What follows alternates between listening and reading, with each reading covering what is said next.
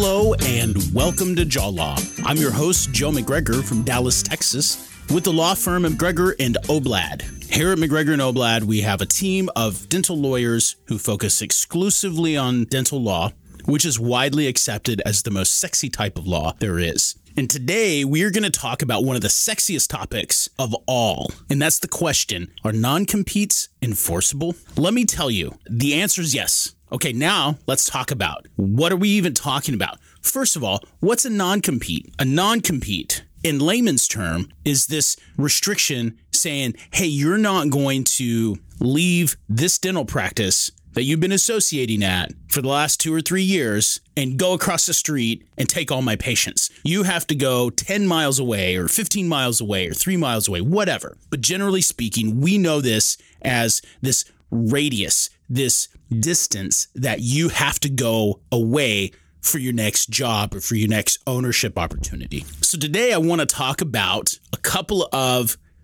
uh, maybe maybe what I would call tidbits about the concept of non-compete and whether or not these are enforceable. If you are a longtime listener, both of you, then you've heard some of these things before but I continue to get questions about this question. I continue to get this question. Are non competes enforceable or is my non compete enforceable? I get this no less than once a week. I swear to you, no less than once a week. And there are two reasons I get this question at least once a week. Number one, people are just crossing their fingers, hoping that their non compete is not enforceable so that they can go do what they want. They've been presented with a, a great job opportunity or a practice that they really want to buy, and they have a non compete that conflicts with those plans. The other reason, though, is because there's a lot of misinformation out there. I'd say a good half of the people who call me say, I'm calling you to ask this question because I have been told or I read online that non competes are not enforceable. So let's have this conversation. Why is the answer yes? First of all, you need to understand that non compete law, the law that applies to whether or not your non compete is enforceable, is a very state specific concept. What works in Texas does not necessarily work in Oklahoma or New Jersey or Maine. When you cross a state line, you are entering a completely new set of laws. And just because the laws are similar in Texas to Oklahoma or to Minnesota or Wisconsin or wherever doesn't mean you can transport the law. It just means that they're built on similar principles. Where this tends to get people in trouble is because there are certain states where non competes are either not legal or limited. For instance, maybe you're from a state where having a non compete can only last for one year, and you move to a state where there isn't a rule. So you look at your contract and you're like, well, this one says two years. That can't be right.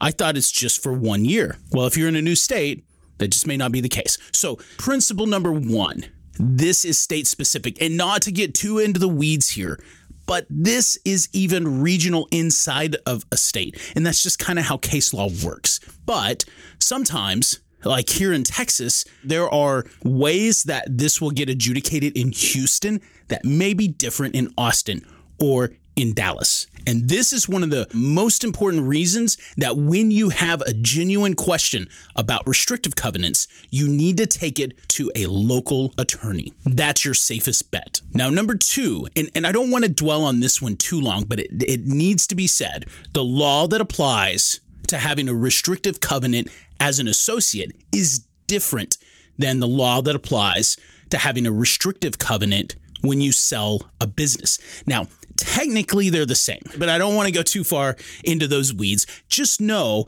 that just because you're in California and you can't have a restrictive covenant as an associate doesn't mean you can't have one as the seller of a business. So remember that. We get that all the time. And one of the the outgrowths of that misunderstanding is maybe 5 miles is appropriate in that local area for an associate to be bound. But if you are selling a business, it's entirely possible that 25 miles is appropriate.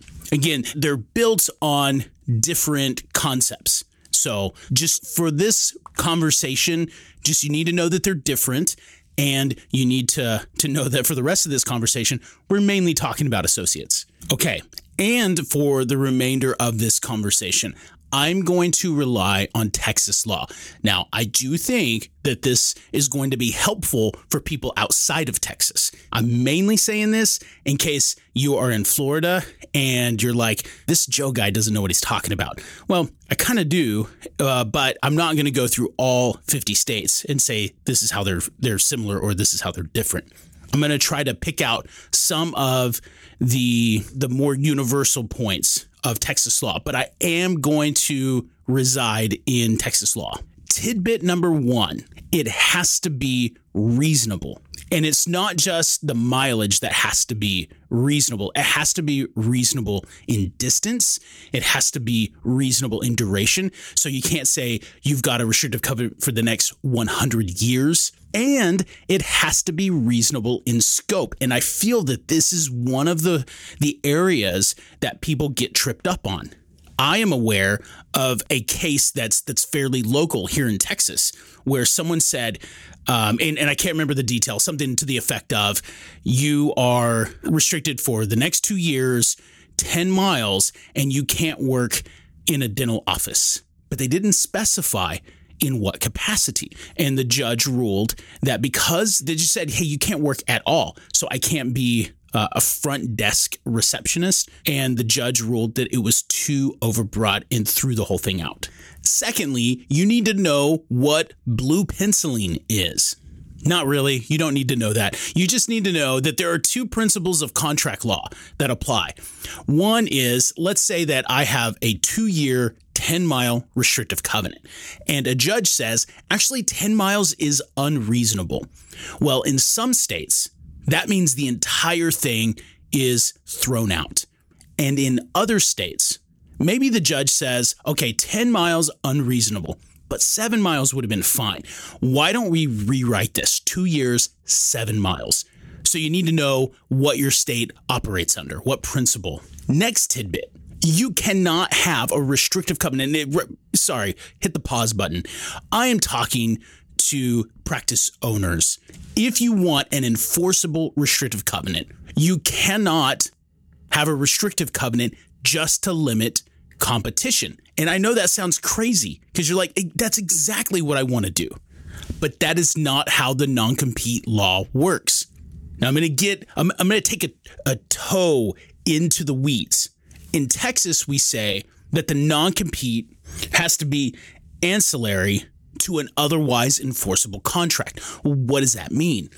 It's basically saying, hey, just because I'm employed doesn't mean that this is an enforceable restrictive covenant. There are things that need to be protected. Now, I will say that in dentistry, for the most part, the practice of dentistry lends itself pretty well to getting these things enforced. And I think that's one of the problems that associates run into. But if I'm a practice owner, I'm saying, hey, I'm going to give access to the goodwill of the patients to this associate. And I need to protect that associate running off with that goodwill. Particularly, I need to protect the growth of the goodwill. I'm bringing this associate on to help grow the practice. And therefore, the, the associate has a vested interest in the growth of this practice. and I have a, a vested interest in protecting that growth. And so, therefore, this interest in protecting goodwill is above and beyond just simply doing dentistry, filling cavities, pulling teeth. But I will say, this is the tight wire. If a judge is so easy to, to, to fall off, if a judge thinks you're just trying to be anti competitive, that is against the law. You have to prove that there's something else that you're trying to protect. In addition to goodwill, there there are other things like proprietary information. There's not a ton of that in dentistry, but there is specialized training. There's actually cases that talk about, uh, uh you know, protecting training that you're giving this associate. Basically, I'm I'm training you or or sending you off to training and I'm investing a lot of money in you with the expectation that I'm going to get a return on that investment.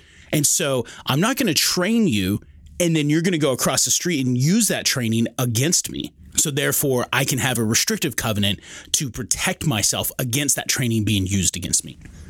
But to summarize, if a practice has taken all these things into consideration and has carefully drafted the non compete, it is potentially enforceable. Now, here's the deal I kind of hate this, but what if it's not enforceable? What if you have a non compete that says you're going to be booked up for 10 years, 100 miles? Well, there are very few places in this country where that is going to work. But how do you get out of it? Well, the bad news is that if you really want out of it, like without having to look over your shoulder, you have to go get something called a declaratory action. You've got to get a court to say this is definitely not enforceable. Otherwise, you just move on with life. You dare the practice owner to enforce it. Now, maybe the practice owner has no intention of enforcing it. Maybe the practice owner only finds value in the psychological effect of having an absurd restrictive covenant, but you don't know that. And for the next two or four, or whatever years, you're going to have to wonder if they're going to come for you. So, my advice is don't agree to a ridiculous non compete that you don't agree with. Don't rely on somebody on a Facebook group who says, don't worry about it. It's not enforceable anyway. Well, guess what? It might be. And even if it's not, you're still screwed. Before I close this up, though, I do want to talk really quickly about something called liquidated damages. What is very, very in vogue right now is to not just have a restrictive covenant, but to also have a penalties section. Now, penalties are actually against contract law. You can't have a penalty. And I see penalties all the time. They're not enforceable. However, you can have liquidated damages. What are liquidated damages? Liquidated damages are the concept that, hey, if you violate my restricted covenant, I'm going to have to sue you. You're going to have to hire a lawyer. I'm going to have to hire a lawyer. And it's going to cost a ton of money. And you're going to owe me for the money you took away from the patients you stole. I don't know how much that's going to cost, and you don't know how much that's going to cost. Why don't we just agree today that mm, a good estimate is about $100,000? So, therefore, if someone breaks the contract, the associate breaks the contract, then the associate cuts a $100,000 check. Well, the quick tidbits here. First of all, if it looks like a penalty, just calling it liquidated damages doesn't solve the problem. It doesn't make it enforceable. There are more than one court case saying the substance is what they care about. If it has the same effect. So if you say it's $100,000, even if you took only one patient, well, liquidated damages have to be an approximate representation of the damages. Well, taking one patient is probably not worth $100,000, probably not anywhere close. Therefore, it looks like a penalty. It's going to get thrown out. Also, and this is where it gets state specific again, but some states, so when you look at these contracts, it'll say it's $100,000 plus whatever other damages. I might get. Well, in some states, that renders it a penalty and it's not enforceable. And I'm blown away that sometimes we see this in contracts. There is a way to write that, but it's really tough. But it, it just usually looks like a penalty. It's not enforceable. But also, I think people get in a lot of trouble trying to lump all violations to look alike. For instance, if I set up a practice across the street from my old employer, that's a way different violation than if, you know, the hygienist follows me across town or three patients come with me. And if I have one liquidated damage that applies to all potential breaches, it's going to be hard to enforce that. However, if you have this is what's going to happen if you set up an office in the next three miles, and this is what's going to happen per patient that you take, and this is what's going to happen per employee that you steal, those are more enforceable. But I feel that the two things that get lost is number one, for employers, penalties are not legal. And for associates, these might be enforceable. So pay attention to them. I am not saying they're not enforceable. I'm saying that they get drafted poorly a lot, but the concept is enforceable. And that, that kind of wraps it up. So I guess the reason I wanted to share this podcast is because, man, there really needs to be an understanding that you can't just agree to a non compete because you don't think you have leverage and they're not enforceable anyway. You may not have leverage, but you need to know that there's a really good chance that it's enforceable. And if it's not enforceable, it's really tough to go through the effort to prove it. So just stop agreeing to it in the first place. I realize that sometimes people are in a desperate spot and they just need to agree to it. And that's okay. I'm telling you your answer now. There is a really good chance that your restrictive covenant is enforceable. That being said, you do need to take it to a local attorney to help ascertain whether or not your particular restrictive covenant, because they're not all the same and different rules in different communities apply. Take it to a local attorney and get them to review and see whether or not yours is in fact enforceable. And that's all we have today. We'll see you next time.